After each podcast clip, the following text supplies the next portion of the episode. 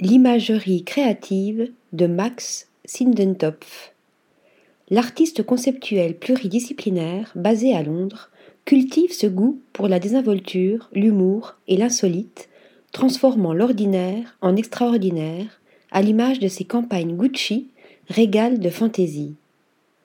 Max Sidentopf fabule le monde au gré de ses briefs depuis une dizaine d'années dans la photographie, la sculpture, l'édition et la mode.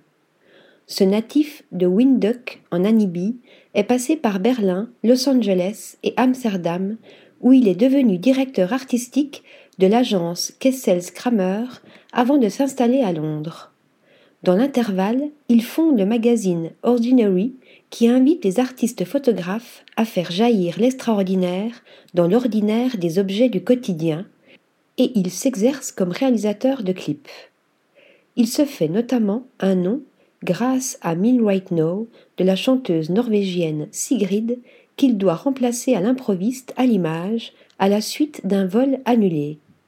Quant à son installation sonore Toto Forever qu'il crée dans le désert du Namib, elle figure parmi les dix œuvres marquantes soulignées par Artnet avec Prada Marfa d'Engreen and Dragstedt, Yellow Pumpkin de Yayoi Kusama et la chapelle Notre-Dame du Haut de Le Corbusier. Gucci à son max. Ce virtuose loufoque combine ainsi projets commerciaux et activités personnelles comme How to Survive a Deadly Global Virus sur la Covid-19, mais c'est dans l'univers de la mode qu'il reste le plus connu, notamment avec Gucci.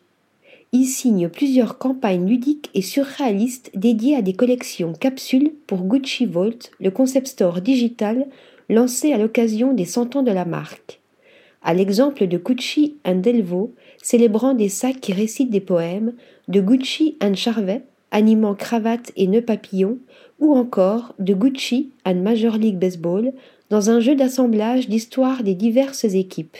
En mai 2022, Max Sidentopf pousse le concept à son paroxysme avec le monogramme Gigi, introduit dans les années 1970, qu'il réinterprète à la suite du défilé Love Parade d'Alessandro Michele en hommage au modèle de la maison italienne.